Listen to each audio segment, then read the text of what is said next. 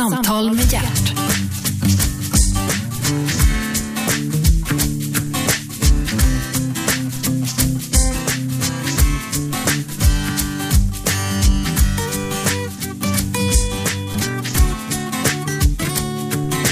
Hjärtligt välkomna till Radio 1, den nya pratradiokanalen. Gert Fylking heter jag, äntligen heter programmet och med mig mitt emot vid en egen mikrofon sitter ingen mer, ingen mindre än Peter Lumholt. Välkommen. Tack så mycket. Då ställer sig väldigt många människor frågan, vem fan är det? Vem är Peter Lumholt? Eh, du får med några korta ord beskriva dig själv. Jag eh, är, ja först får man väl säga att jag är pappa till Sara Lumholt då, för det tror jag är det som är mest, eh, mest eh, igenkännbart då, mitt efternamn. Ja, just det. Sara Lumholt. Eh, hon var med i A-Teens. Det stämmer det ja, och nu har hon ju också ett program här på Mm. Just. Radio 1. Du, ja men okej, det var en kort eh, presentation, väldigt kort presentation. Du har jobbat inom någonting som kallas för konsumentelektronik på Philips och Sony. Vad betyder det?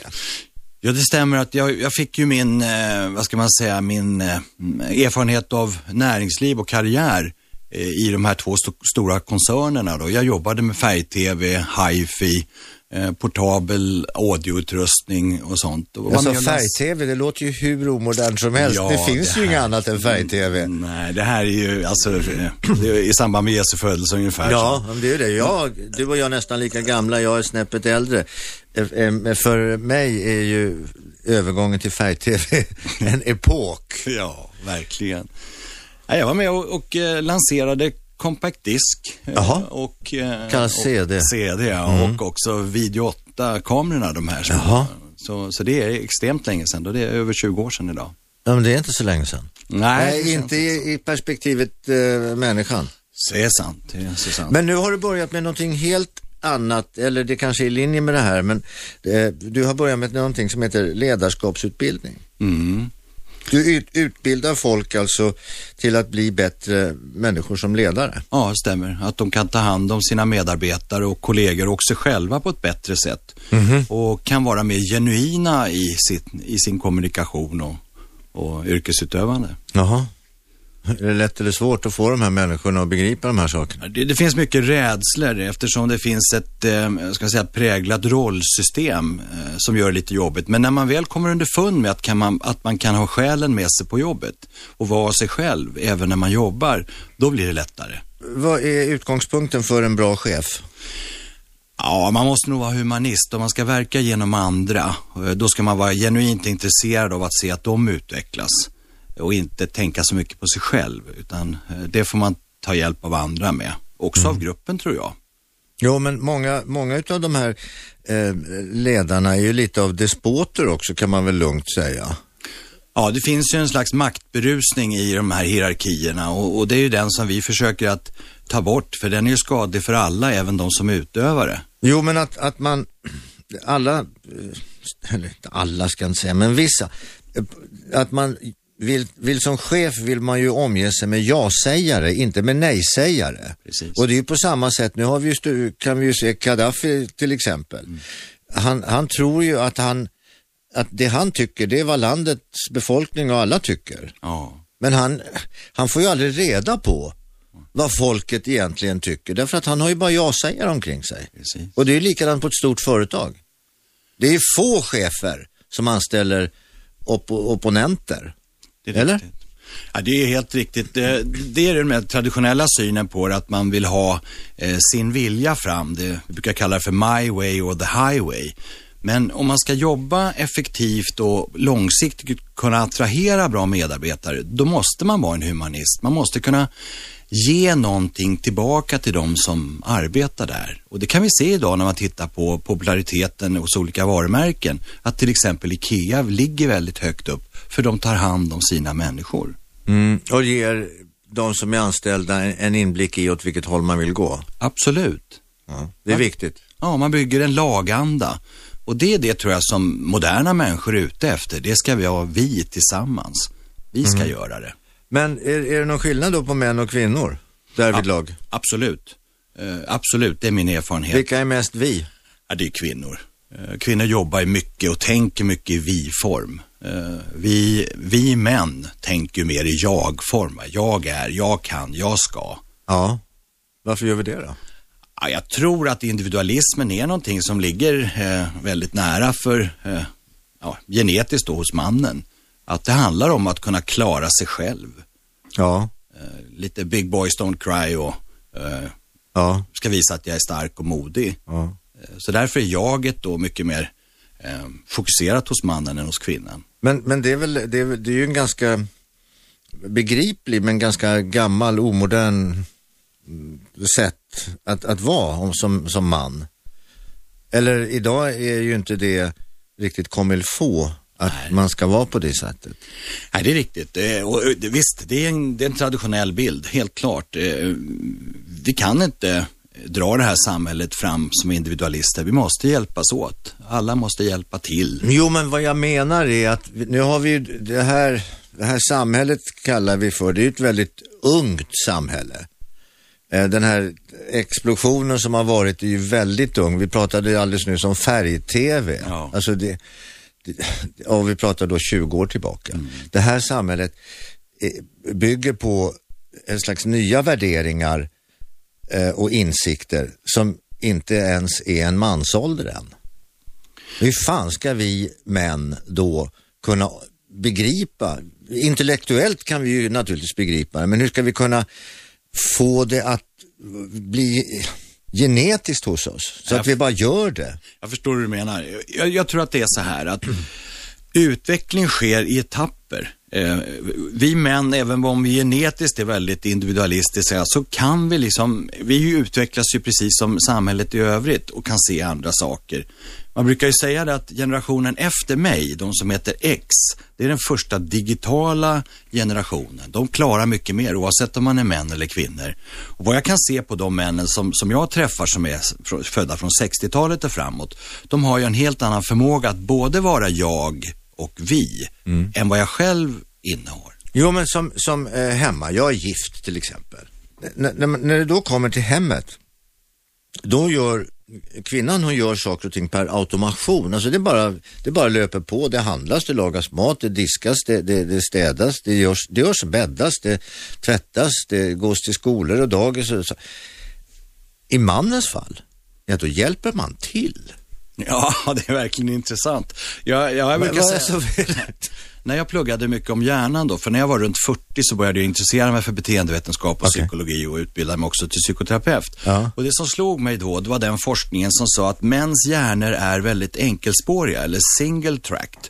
Vilket mm. betyder... Var försiktig nu med vad du säger. Ja, precis. Jag, gör det lite så här med, med glimten i ögat, ja. då, för jag förstår ju att det finns massa synpunkter på det här. Men i mitt fall då, om jag bara begränsar mig till min egen erfarenhet, jag kan mm. inte ens prata och backa samtidigt. Alltså jag, måste, jag slutar ju prata automatiskt så fort jag ska backa med bilen.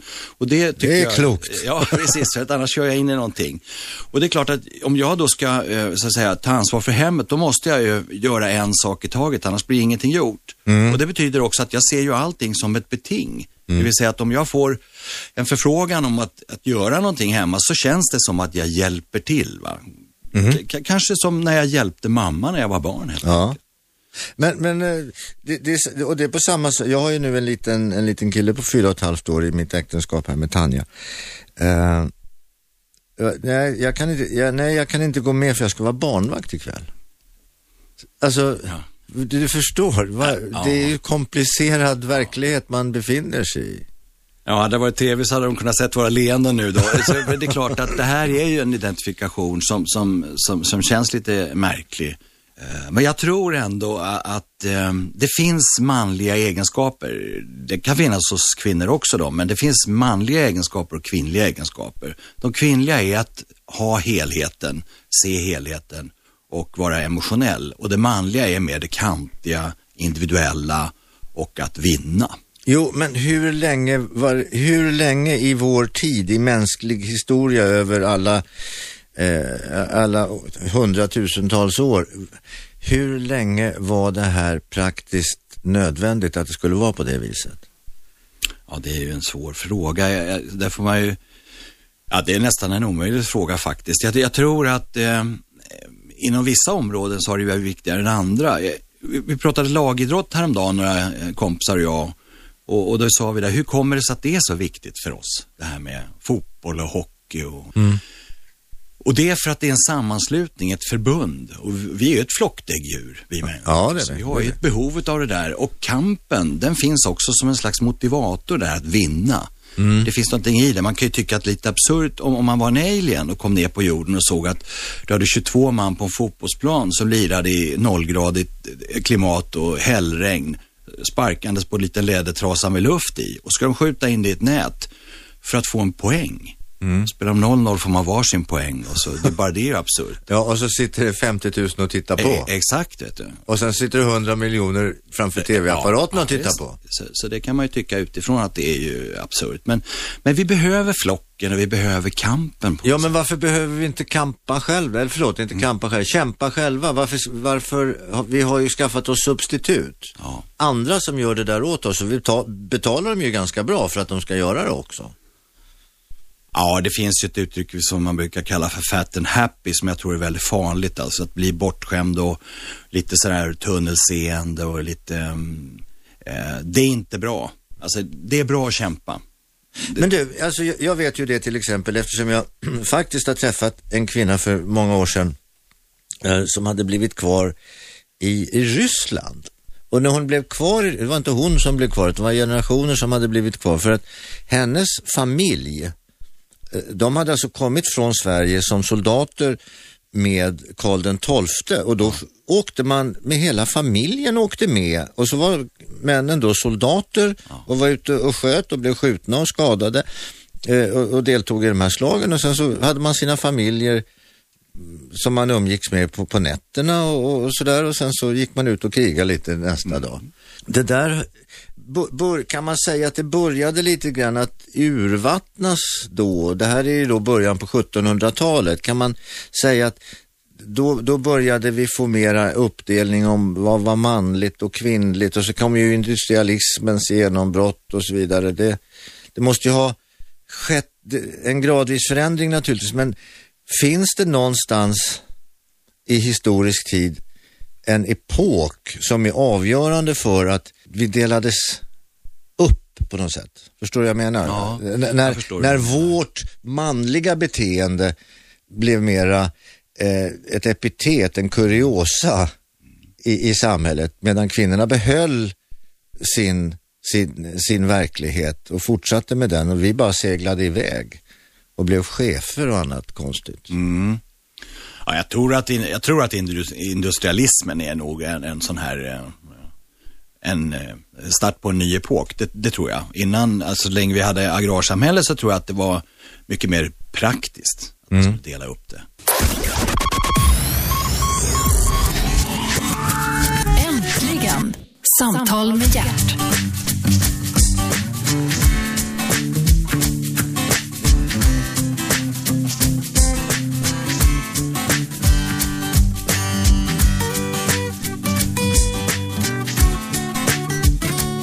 Välkomna tillbaks till Radio 1, den nya pratradiokanalen. Programmet heter Äntligen. Gert Fylking heter jag och Peter Lumholt är gäst. Peter Lumholt, eh, eh, pappa skulle jag säga till Sara Lumholt. Det. Eh, för detta 18 numera programledare här på Radio 1. Kul att ha dig här.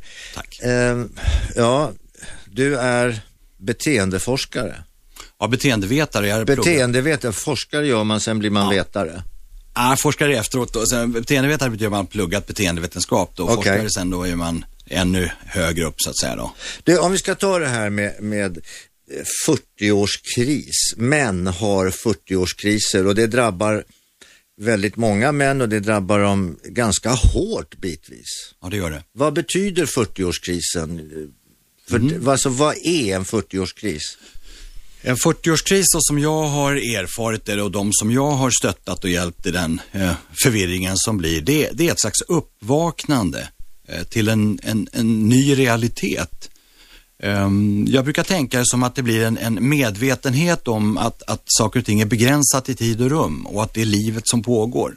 Och det här kan vara väldigt eh, skrämmande för, för män när man ja, kanske åkt lite räkmacka eller inte funderat så mycket på att det går att bli gammal. Och, och, och, och, därför så blir man ganska förvirrad och så följer det då en, en, en eh, ett grubbleri och en, en, depressiv tendens. Då. Enkelt uttryckt var det bara det här? Ja, precis. Exakt så.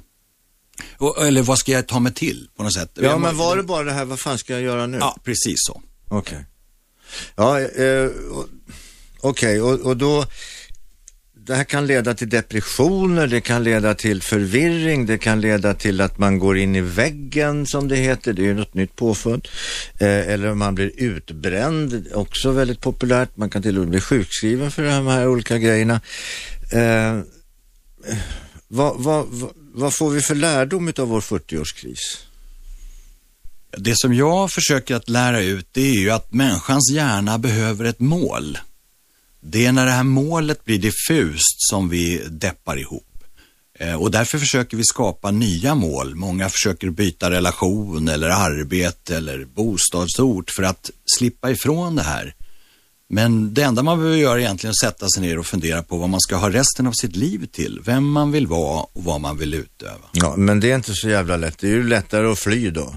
ja, ja, det kan tyckas så. Det finns en rädsla för att göra ett sånt här commitment. Men jag tror att det är själva målet i sig som är viktigt. Sen kan man ju ändra det då varje torsdag om man vill. Eh, huvudsaken är att hjärnan har under sin så att säga, kontinuerliga verksamhet ett mål. Ja, men borde det inte då vara så att, att varje man på, i sin 40-års 40-årspresent ifrån staten skulle få en vecka ledigt? Eh, hur tänkte du då? Ja, för att sätta sig ner på arslet och tänka efter. Ja, det vore ett jättefint initiativ tycker jag. Eh, ja, men uppenbarligen man... därför, att, därför att många människor är ju sjukskrivna och mår dåligt under så väldigt lång tid tack vare sin 40-årskris. Det skulle ja, vara det... billigare för samhället att bjussa de där alla människor, alla männen på, på en vecka kanske. Ja. Det finns ju en tidsaspekt här att när man har kommit så långt att man blir sjukskriven på grund av utbrändhet eller sån här eh, eh Gå in i väggen Ja, symptom. precis. Sån här depression då. Så då, då har man ju redan så att säga eh, tagit slut på hela sin energi. Man är så långt gången då så att man har en längre rehabiliteringstid och det kan ju ta väldigt lång tid. Ja, om det är det jag menar. Därför skulle det vara bra kanske att man kunde mota Olle i grind. Få en vecka där i födelsedagspresent utav staten. Absolut, det är en kanonidé Gert. det, jag köper den direkt. Ja. Men det startar faktiskt tidigare. Om man, om man ska, eh, sådär lite seriöst, alltså, jag tror att redan i skolåldern så ska man lära människor att utan mål blir man förvirrad. Och då försöker man hitta andra surrogat för det här målet och så blir det rätt råddigt med ens liv. Vad, vad hittar man för, vad, vilka är surrogaten? Är det telefoner och spel och sms ja. och videospel ja. och skjuta andra på, på tv och ja, droger, och... droger, alkohol? Fotboll. Ja, huliganer, alltså allt det här, det, det, som, det finns en förvirring. Men måste det vara destruktivt allt det där? Ja, det blir destruktivt för att eh, det är just själva målbilden i sig som, som skapar konstruktionen, eller det konstruktiva och kreativa tänkandet, eh, positiv bemärkelse. Um, Men hur ska man, hur ska man då, okej, okay, hej, jag är 15 år, eh, jag, jag vill ha ett mål. Ja, eh, jag tror att man, ju tidigare man börjar eh, Hej, jag är 10 år. Ja. Jag vill ha ett mål. Ja, Alltså fram till tonåren så är det lättare med mål. Eh, okay. Det ser man ju inom idrottsrörelsen att det är lättare att hålla igång dem. Sen blir det lite för mycket, va? Mm. lite för råddigt. Du, jag har, jag har en liten, förlåt mig, jag har en liten amatörtanke mm. eh, som går så här. Jag ser saker och ting mer eller mindre i det har jag väl fått från Bibeln kanske, det här sjuårsintervallet, va? sjuårscyklerna. och jag vet inte om det har med celler att göra, det har med massa, men det är sju år i alla fall, det verkar vara ett bra tal. Första sju åren i ens liv, då går man bredvid mor och far och storebror och lillebror, eller man går bredvid ett socialt sammanhang så går man och tittar på det. Ja. Och så ser man, jaha det fungerar sådär, det fungerar sådär. Ajabaja, det där får du inte göra. Nej, det får jag inte göra. Och, åh, vad, nu var du duktig. Ja, tack. Åh, det var bra, det ska jag kanske göra. Saker. Sen mellan 7 och 15, då provar man det här. Ja, då kollar man. Ja, men det där gick ju ganska bra. Sen när man är 15, då är man fullärd. Då kör man. Ja. Utifrån det man då tror att man då tror man sig vara vuxen. Ja. Sen så tar det tills man är 23. Fattar man, men jag begriper ju ingenting. Då har man haft en hel, och för vår, i vår som vi lever idag, en otroligt viktig period, det vill säga högstad, slutet på högstadiet, eh, gymnasiet Ja. och, och eventuellt en, en, en, en högskoleutbildning på det, lite grann några år, Ja. som, som jag inte har kunnat tillgodogöra mig en gång där, därför att jag, det har bara varit en plåga för mig. Ja. Och sen står jag upp, vaknar jag upp en morgon och säger, jag kan fan ingenting, ja, vad vet jag? Mm.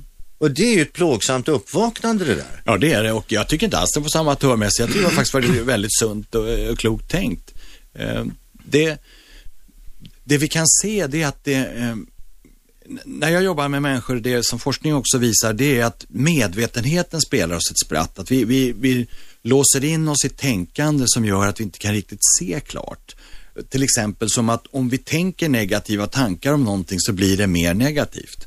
Det går alltså att styra sina tankar. Som, om man till exempel har som mantra att skolan är tråkig, då blir den tråkig. Ja. Om man har som mantra att skolan är faktiskt rolig, viktig och vital, då blir den klart mycket bättre Ja, då, än bör den tråkig. ju, då bör den ju vara det, inte bara som ett mantra. Nej, det är riktigt, men det kan ju också påverkas av eleverna. Äntligen! Samtal med hjärt.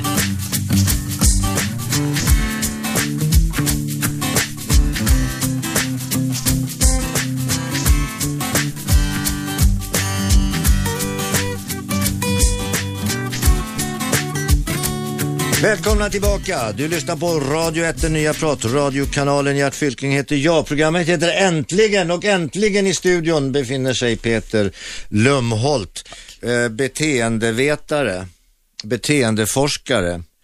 Eh, föreläser numera i, i ja, hur man helt enkelt ska bli en bättre ledare och generellt sett en bättre människa. Stämmer det? Ja, det stämmer. Du jobbar på ett stort internationellt företag. Ja, det är riktigt. Ett stort nätverk som heter Blanchard som finns i 35 länder som jobbar med ledarutbildning. Eh, vi var inne här på kris. Ja, 40-årskris för män, en klassiker. Eh, mannen ägnar 40 år att komma fram till ett stadie där han sen så småningom inser att jaha, var det bara så här? Mm. Vad händer nu då? Och sen så antingen så accepterar han det och så hittar han sitt mål igen och så kör han på. Kvinnan, hon hittar det här, eller når den här punkten mycket tidigare i livet, nämligen runt 25. ja det är korrekt och då generaliserar vi, men det finns ju en norm som... Ja, men vi, vi, breda, vi målar med breda penslar här, det är Ja, lika bra. det är riktigt. Uppvaknandet sker mycket tidigare för kvinnan, helt klart. Och för mannen har det varit tydligare förut att, att staka ut en karriär. Eh, Och, då håller man det sig sysselsatt med, med till 40 då. Men för kvinnor kommer det här mycket tydligare och blir mer diffust. Ja, Eftersom... men du, vänta ett tag, vänta ett tag. När du säger karriär, jag vill ifrågasätta det. Därför att de allra flesta människor i det här landet och som arbetar, de har ingen karriär. Vad har de för, vad har en sopåkare för ka- karriär? Vad har en, en, en taxichaufför för karriär? Vad har en, de, vad har en pottkusk uppe på, på SÖS för karriär? De har ingen, folk har ingen karriär. Nej, de människorna du pratar om nu, det är människor ute i arbetslivet där arbetslivet består av att vara eh, lite åt chefshållet eller hålla på med kreativa jobb och så. Så vi måste göra en distinktion där Ja, riktigt, de ja. få och de många. Ja, du har alldeles rätt i det och det var klumpigt uttryckt av mig. Vad jag menade egentligen var att män måste bestämma sig för hur de ska försörja sig. Det vill säga att man bestämmer sig för vilken yrkesverksamhet man ska ha och hur man ska kunna dra hem pengar till sitt, sitt eget liv. Och, och det blir så att säga det stora betinget för en man. Och, och det brukar räcka fram till ungefär 40 år innan man så att säga tröttnar och citat på det.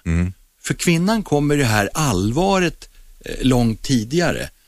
Hjälp, jag är ansvarig inte bara för mig utan för eh, också att det ska bli fler människor Ja. i samhället och så vidare. Va? Det vi kallar för den biologiska klockan. Ja, tycker jag.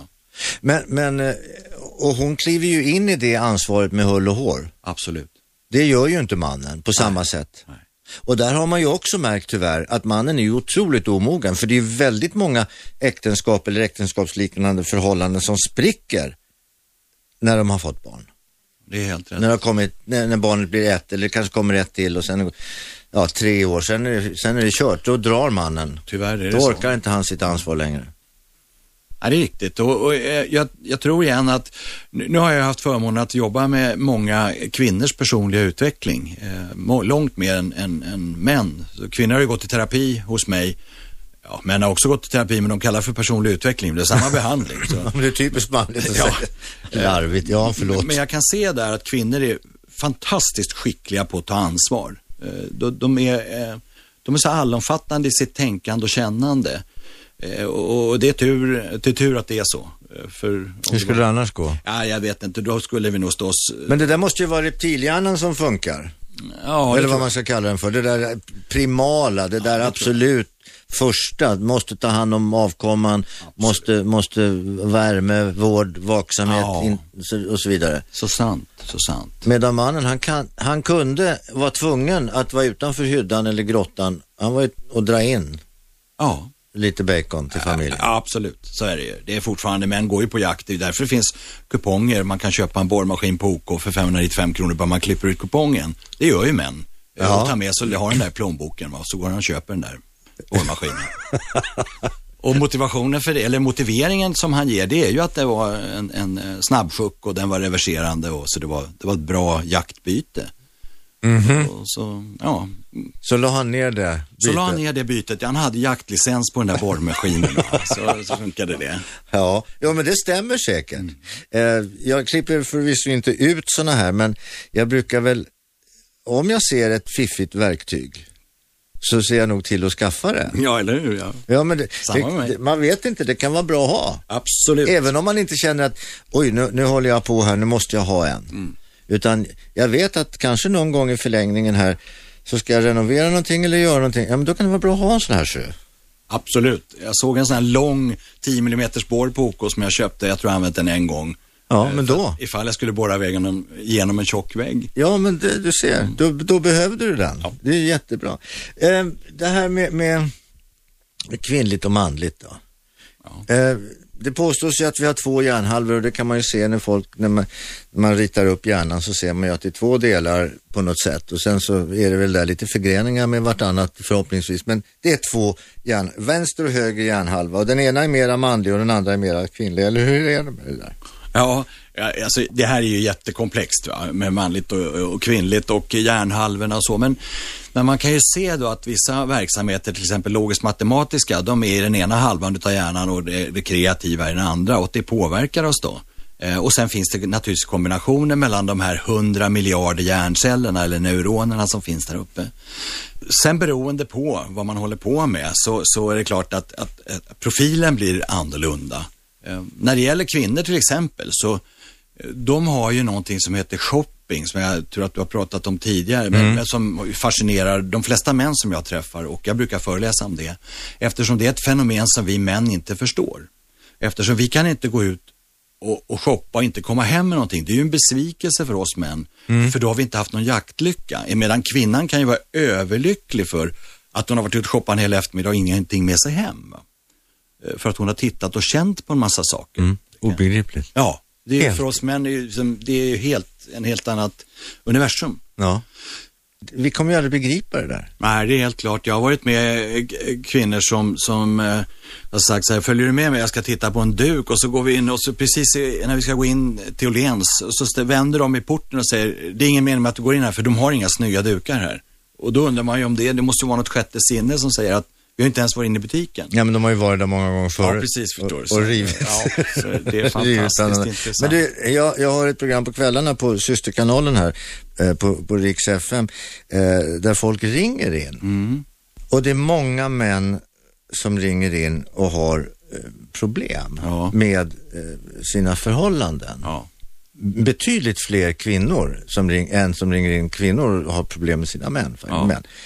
Och jag säger bara det, Ja, jag kan bara svara. Alltså att, vad ska jag göra Gert, vad ska jag göra, säger de och sådär. Ja, jag kan, bara, jag kan bara säga en sak. Vi människor, män och kvinnor, vi är precis lika mycket värda. Mm. Vi har samma värde eh, när det gäller alla saker. Men tyvärr kommer vi män aldrig att förstå kvinnan.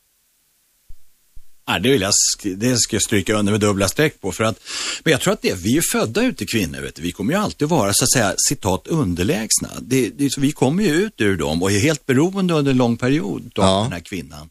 Så jag tror att det är bara som det ska vara i, i naturen. Och det enda man kan säga då, ja men säger de då, men ja säger jag, du, du måste betrakta kvinnan som att kvinnor det är konstiga killar.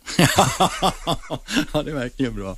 Ja, nej, de är inte så riktiga killar. Det är de Nej men de är, det är väldigt annorlunda. Nej, Jag tror att man ska respektera att kvinnor inte är som män och män inte är som kvinnor. Det, det, ja det måste, vi ju, det måste vi ju göra. Ja. För att vi kan inte stryka alla över en kam för då, då tänker vi fel åt bägge håll. Ja, och sen skulle jag vilja rikta en, en tanke och ett ord också till de som har problem med sina relationer och titta lite på hur de har byggt upp de här och vilket ansvar de själva har i det. För att det är lätt att smita ifrån också en relation, för det kan inte bara vara bra hela tiden, utan man måste ju kämpa med Du, det. det ringde en kille igår kväll till mig. Ja, Han var helt förtvivlad. Mm. Han grät i telefonen.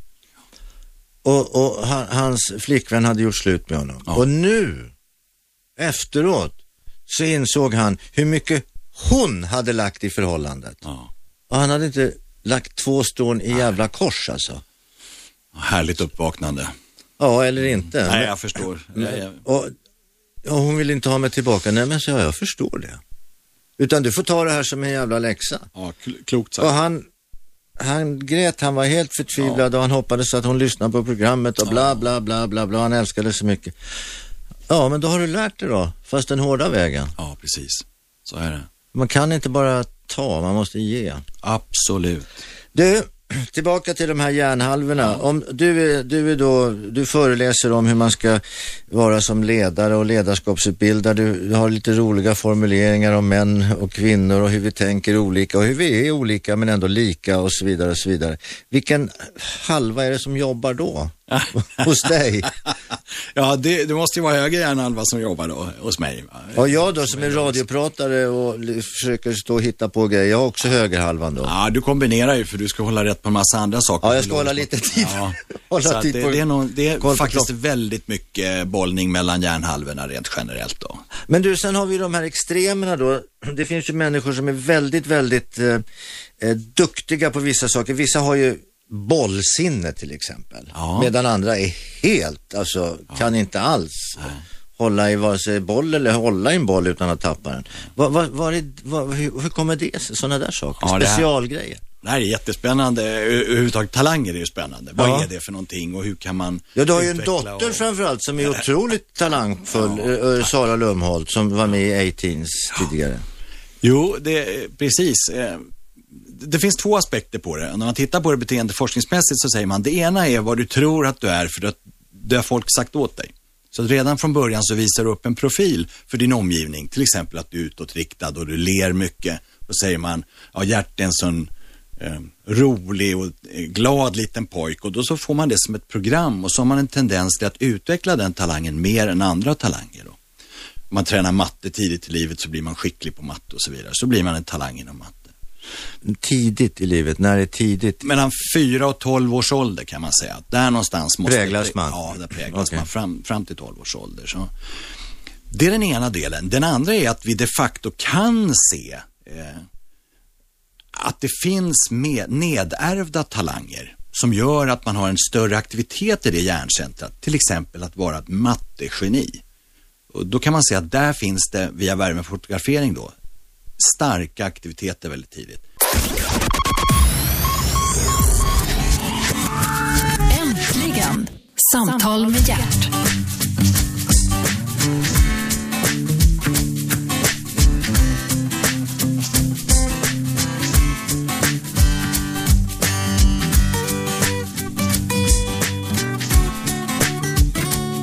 Välkomna tillbaks. Radio 1 är kanalen. Gert Fylking heter jag.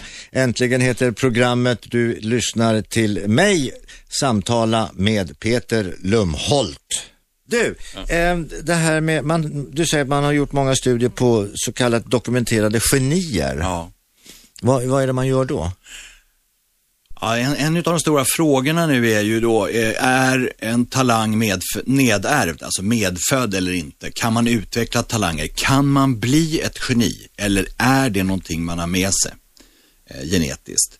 Och här finns det mycket forskning och många studier just nu då. Bland annat så finns det en, eh, en internationell studie som handlar om eh, hur man tillsätter proteiner och påverkar tillväxten mellan hjärncellerna. Och, och, då skulle man ju kunna tänka sig att en slutledning är att man kan bli mattegeni genom att ja, ha en viss form av kost. Jo, jo, men där så, ja, jo, det, det är ju bra. Ät mer havregrynsgröt så, så kan du lära dig multiplikationstabellen. Ja. Men det där, det där kan ju också vara i samband med att man faktiskt får fysiska av olika skäl hjärnskador. Ja. Så kan det vara viktigt att man börjar försöka reparera eh, hjärnan naturligtvis. Eh, och du sa också att man, man präglas, det gör man mellan 4 och 12 år ungefär. Då, man blir bra på matte därför att man tycker att matte är roligt och man blir uppmuntrad. Man blir bra på fotboll därför att man tycker det är kul att kicka på bollen och man blir uppmuntrad och så vidare och så vidare. Ja. Det vilar ett stort ansvar på föräldrarna. Absolut. Gör det? Det gör det. Men du, jag då? Mm. Jag får ju allergiska utslag när det kommer A5-kuvert innehållandes A4-papper. Ja. Alltså jag, jag kan inte öppna ett kuvert. Jag har ett fysiskt motstånd. Det går inte. Vad är det? I hjärnan finns det en funktion som heter kämpa eller fly. En beteendefunktion. Och, och det gör det att den bestämmer sig för om den ska ta itu med det som man uppfattar som en svår uppgift eller om man ska fly ifrån den. Ja, men du, logiskt sett att öppna ett kuvert är ju ingen svår uppgift. Men det enda jag vet, jag vet ju att jag möts av ett meddelande som sätter lite grann press på mig eller förstör mitt glada humör. Så är det. Och det är just det som du säger nu som är skälet till varför man vill undvika det. Det är att man har en erfarenhet, alltså någonting som är lagrat i hjärnan som säger att här är det fara och färde. Och det är därför som man upplever det här motståndet. Men skulle då inte, som vi var inne på det förut, vi pratar om 40-årskris till exempel för män, eh, vilken kan vara helt katastrofal. Att männen då, där någonstans mellan 35 och 40, när de här tecknen börjar visa sig, får en vecka ledigt för att sätta sig ner och studera sina mål. Och, och, och komma igenom det där på ett smärtfritt, eh, smärtfritt sätt. Skulle man inte kunna från stat eller kommuns eller landstings sida då skicka lite positiv information någon gång då och då i de här jävla breven istället för bara negativt. Ja, det... Skulle de inte kunna säga glad påsk eller du fyller år idag, vad roligt eller hoppas du mår bra Gert, vad kul undertecknat eh, staten. Det här är jätteviktigt det du pratar om nu. Det är verkligen otroligt viktigt för vår samhällsutveckling. Och, och, men du ska veta att det pågår ju massor av resonemang runt omkring det här just den här med positiv inlärning och vad det ger för effekter. Till exempel Skatteverket jobbar ju med att nu coacha människor till att betala rätt skatt, vilket har inneburit att man har en bättre dialog med, med skattebetalarna. Man ser dem inte som någon som försöker smita, utan man ser dem som någon som verkligen vill eh, vara med och bidra till Jo, men det handlar ju också om, om, att man har gjort det mera lättillgängligt att just deklarera, och, så att det blir lustfyllt bara därför. Det är inte det där att man kände att man förr var man tvungen att gå till botbänken eller till, i princip till, till, till slaktbänken. Det. Nej, det är helt klart är ju att eh, forskningen visar att, att om man ger bekräftelse och uppskattning så kommer människor prestera bättre. Eh, det finns en slags egen tillrättavisare som de flesta människor har inne i sin hjärna som säger okej, okay, det här kan jag skruva till och göra lite bättre nästa gång. Mm. Bara jag får uppskattning och bekräftelse. Ja, men varför, varför, varför sådana enkla liksom gratisgrejer. Varför kan inte samhället bestå oss med sådana saker? Ja, jag tror att det finns en tradition i att komma på människor när de gör någonting fel istället för att komma på dem när de gör någonting rätt. Eh, om vi tittar på skolan till exempel, där pratar vi mycket om rätt och fel. Uh -huh. eh, när vi utbildar chefer så säger vi inte att det är rätt eller fel, utan vi säger bara att alla har rätt i sin uppfattning. Frågan är vart den leder någonstans. Så att man får själv ta ansvar för det som man tycker är rätt respektive fel. Och då utvecklar det en förmåga att ifrågasätta eh, vilken väg man ska gå. Jo, men samtidigt är det ju, vad är rätt, vad är fel? Det är ju en, det är en moralisk fråga också. Ja. I vår västerländska kultur och med vår, vårt, eh, vår kristendomen i vårt bagage så tycker vi vissa saker är rätt, andra saker tycker vi är fel. Andra kulturer har liksom lite tvärs emot där. Ja, absolut. Men de har ju också rätt. Ja. Fast det blir ju en konflikt. Exakt. De, det blir ju en konflikt när de kommer till det här landet eller vi kommer till ett främmande land. Ja, visst. För då måste vi ju lära om helt plötsligt. Precis, och det där var vi pratade om ja-sägare och chefer tidigare. Det, det är faktiskt slår an en ton i det. Att det är viktigt att ifrågasätta och att förstå att det finns väldigt få kosmiska sanningar. Det är att det är ljust och det är mörkt eller det är hårt eller det är mjukt. Men i övrigt så kan det, de flesta grejer diskuteras. Mm. Så det tror jag är jätteviktigt. Men just uppskattning och bekräftelse visar att, att inlärning och utveckling ökar ju enormt mycket mer om man slutar att hacka på människor. Jo, ja, jo och därför så kommer man, min nästa fråga här, eh, och det gäller ju skolan. Barn måste ju lära sig att förstå att okej, okay, det är inte så jävla lätt allting. Nej. Utan jag måste kämpa. Men idag behöver jag inte kämpa så mycket för då kan jag göra någonting annat istället. Jag behöver inte nå det här målet. Som till exempel, eh, jag har en kille, han är 15 år, han ja. går i skolan. Ja, fine. Ja, då har de ett prov på tisdag. Ja. Nej, då var han inte klar på tisdagen. Mm. Då får han göra det på torsdag istället. Eller nästa tisdag, eller om 14 dagar, eller om en månad. Vad är det för trams? Ja, det kan man verkligen fråga sig. Alltså gränslöshet, alltså bristen på eh, regler gör att det blir komplicerat. Alltså ju tydligare regler är för unga människor, desto enklare blir det för dem att få känna trygghet, för de vet vad murarna är, eller väggarna är. Ja. Eh, problemet är när man ger frihet för tidigt eh, till människor, för då, vet, då blir det så gränslöst. Det har också visat sig att trygghet och disciplin går ju hand i hand och då menar jag inte kadaverdisciplin där man bestraffar för bestraffande skull, utan att ha klara tydliga regler skapar trygghet hos människor så att de kan utvecklas på ett, ett, ett mer eh, metodiskt sätt. Då. Jo, men hur, hur kan jag, jag, jag som förälder eller vi som föräldrar till, till barn i skolåldern, vi har ju ett språk, vi har en, eh, hemma tar vi av skorna, vi hänger upp jackan, vi hänger in mössan ja, och sen så är det, det så. Det är bra. Skolan, det, och också att du får inte använda mobiltelefonen när vi sitter och äter, du får inte använda mobiltelefonen när du gör läxor, du får inte sitta och lyssna på massa skit. Nu koncentrerar dig på det här. Ja. Kommer de till skolan, de behöver inte ta av sig jackan, Nej. de behöver inte ta av sig mössan, de behöver inte ställa upp, de behöver inte vara tysta, de behöver inte sitta på sin plats, de behöver inte stänga av mobiltelefonen.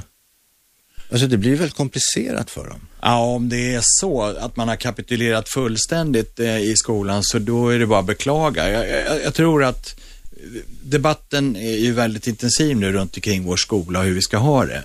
Och här får man nog titta lite på vad vi har för behov hos de här nya generationerna som, som växer fram nu. Men helt klart är att eh, rutiner och struktur och discipliner är nyttigt om syftet är gott. Det vill säga mm. och vem avgör att syftet är gott? Ja, men måste man göra tillsammans då, till exempel med den här 15-åringen och se vad, vad, vad, ska han ha, vad ska han ha livet till? Mm. De, de är kloka de här unga människorna, så det är bara att man måste få dem komma igenom deras dimma först, för de har så mycket att ägna sig åt. Men, men kan man bara sätta sig ner på tu man hand eller ett familjeråd eller vad man nu gör så kan man faktiskt säga, vad ska du ha det här till? För med det, tickar ju. Ja. Du kan ju inte gå här bara och liksom. Nej, det, det, är helt sant. Du, eh, Peter Lömholt, ja. Gert Fylking heter jag, programmet heter Radio 1, den nya pratradiokanalen. Fan vad vi har pratat, vad trevligt vi har haft. Ja.